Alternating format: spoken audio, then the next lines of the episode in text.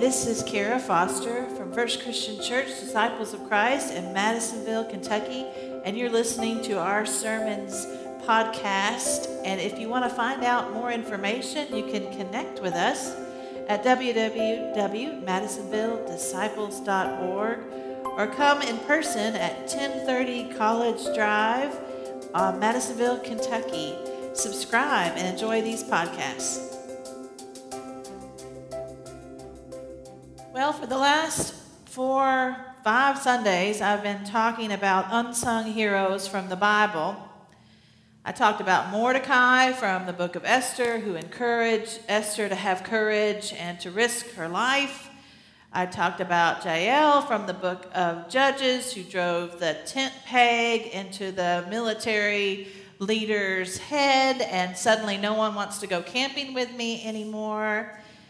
And I talked about Nympha from uh, Paul's letter to the church in Colossians that he greets uh, for in her house church. And last Sunday was Rahab, a Canaanite woman with a past who God used in a pretty amazing way.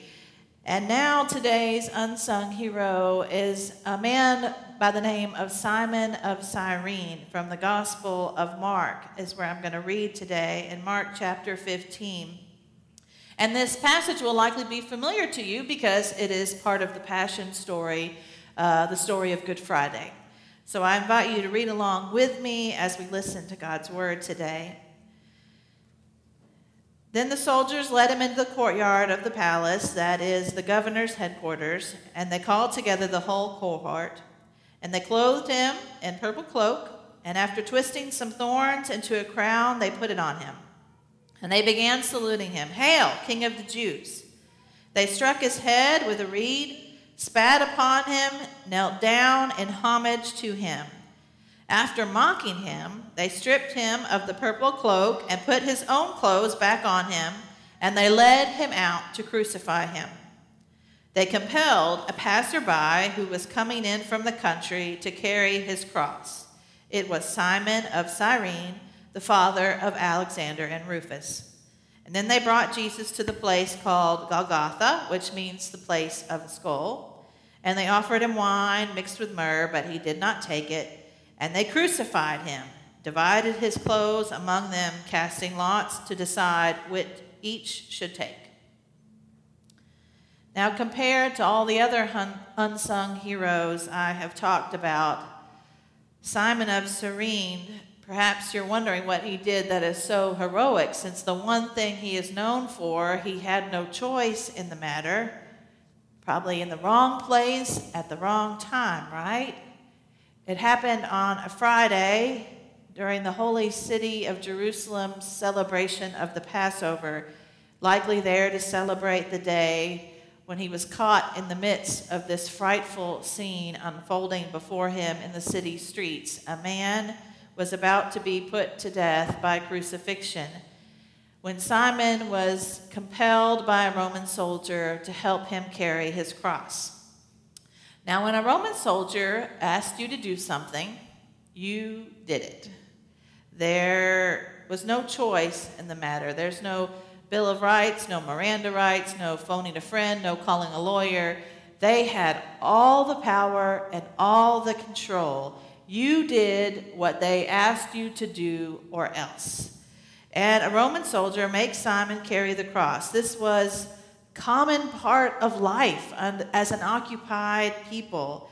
In fact, I thought of this week in Matthew chapter 5, uh, in Jesus' famous Sermon on the Mount. In this powerful teaching, he seems to be referring to this very type of situation when Jesus tells them if someone hits you on the cheek, he says, turn the other cheek to hit as well. Not as not as we come to think of turn the other cheek as ignoring something, but it wasn't ignoring, it was protest. Give them the other cheek to hit too. If someone says they want your shirt, give them your coat as well. And he says, if a soldier asks you to carry his bag one mile, carry it two miles.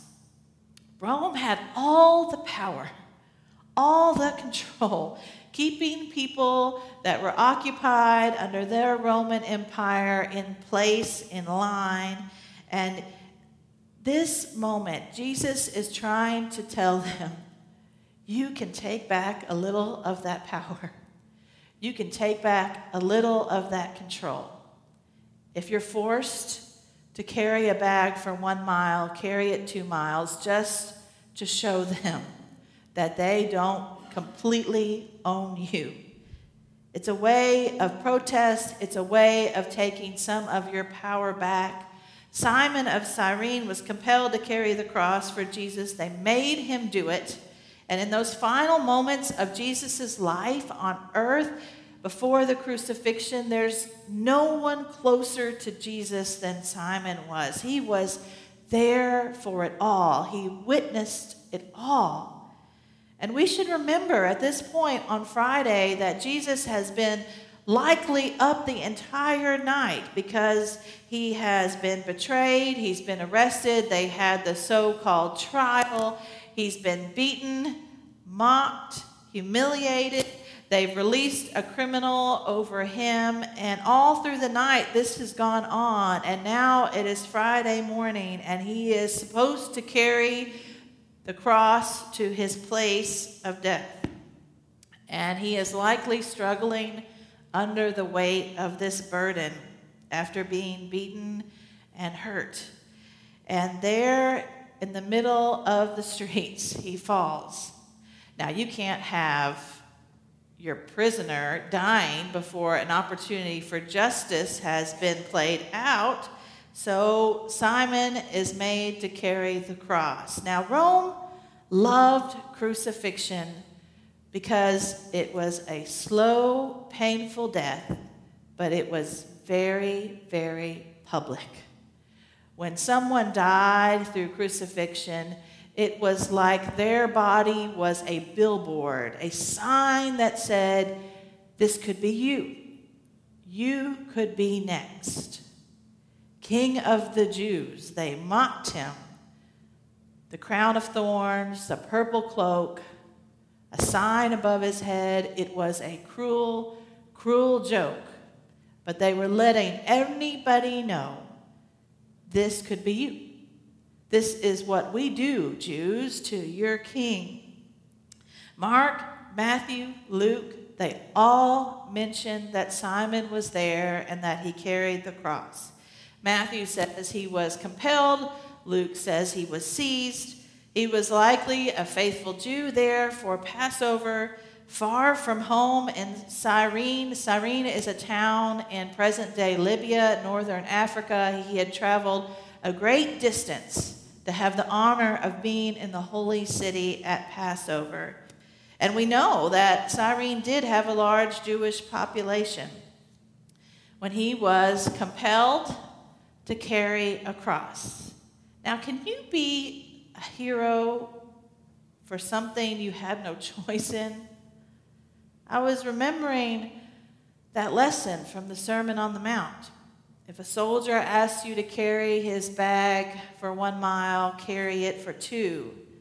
Simon was certainly compelled to carry a heavy load. But how?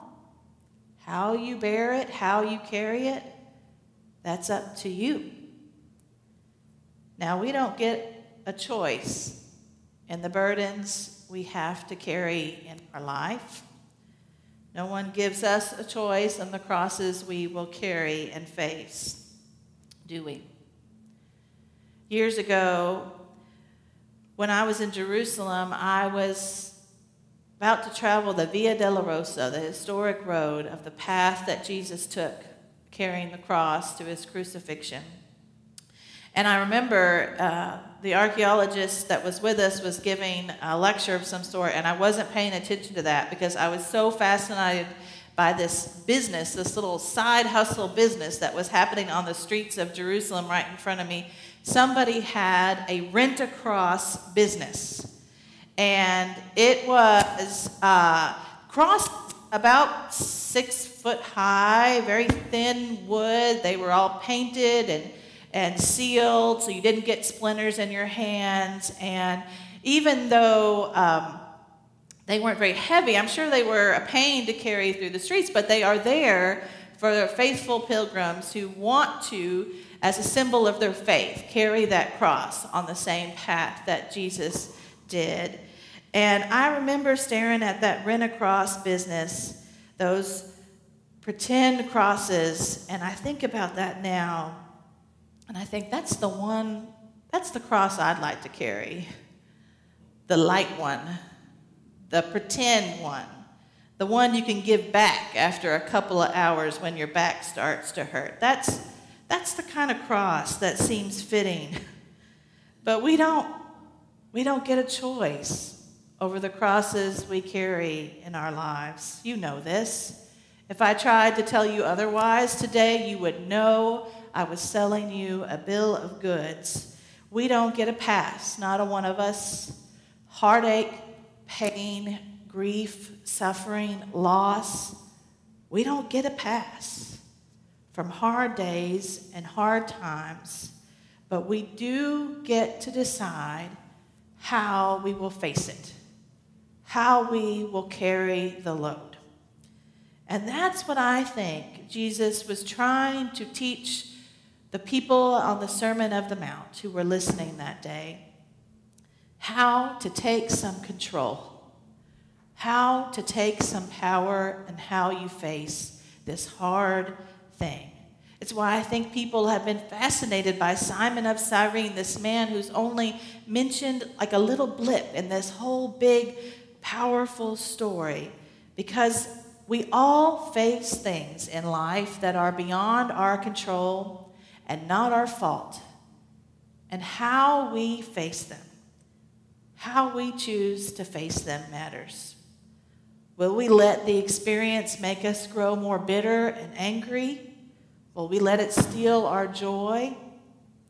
Or will we choose to grow in spite of the experience, to somehow find a way to love bigger, to grow more fully into the person Jesus is calling us to be? You know, like walking two miles when we're only asked to walk one. You know, I remember someone I knew many years ago who faced a really challenging, horrendous life moment um, in her 50s. It was a very public betrayal and lies, and she was rightfully very, very angry from the experience. And I remember about a year after this had all happened in her life, that she uh, came to me and told me that she she felt like God was starting to answer a prayer she'd had from the very beginning because she said, I have been so angry so furious. And I have been praying for God to help me not be consumed by it. And she said, I finally feel like I am learning how to look forward and not let the anger consume my past. We don't know exactly how Simon of Cyrene carried that cross that he was compelled to carry. None of the Gospels tell us any more, except by all accounts, he seemed to carry it faithfully until he got to the hill of Golgotha. But the scripture does hint that he was most certainly changed by this experience. The hint comes from a very small detail. You may have even missed it as you were listening. It says, It was Simon of Cyrene the father of Alexander and Rufus. The father of Alexander and Rufus. Mark mentions him through his sons. And of course, he's writing this gospel to the church. He's writing these words to the early Christian community. And so if he names Alexander and Rufus, it certainly assumes that he thinks the church knows Alexander and Rufus. In fact, in Paul's letter to the church in Rome, there is a Rufus name. Paul writes in chapter 16, 13, Greet Rufus, eminent in the Lord, also his mother and mine. Now, if Simon had carried that cross, as far as he could and then slipped back into the crowd away, never heard from again, I don't think his name would be mentioned. But the fact that they mention Alexander and Rufus, it tells me that they know their story, they know their family. I think Simon was changed by that day in Jerusalem. Wrong time, wrong place, compelled to carry a cross that he had no choice in. And I think it changed the course of his life. On that same road in Jerusalem, on the Via Dolorosa, the fifth stop of the Stations of the Cross tradition, there is a little chapel that dates to the 1200s. It's known as the Simon of Cyrene Chapel. And above the entrance of the door, etched in stone in Latin, it says Simon the Cyrene, cross bearer. Cross bearer. It was a Friday morning on a busy day in Jerusalem. Wrong place, wrong time. But Simon's life, his family's life, was forever changed by his experience of watching Jesus lay down his life so willingly. He was forever changed by what he witnessed on that cross.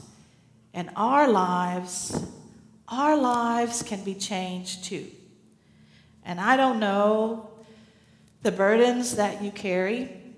I don't know how long you've had to carry them or how, how, hard the load is to bear. But I hope, I hope you remember Simon's story and hear in his glimpse an invitation for all of us to decide how we will carry the burdens we have to carry. We decide how we will carry them. And I hope you know that you do not walk this road alone. Because of that moment on Friday, he says, Take my yoke upon you and learn from me, for I am gentle and humble in heart. You will find rest for your souls, for my yoke is easy and my burden is light. Thanks be to God. Amen.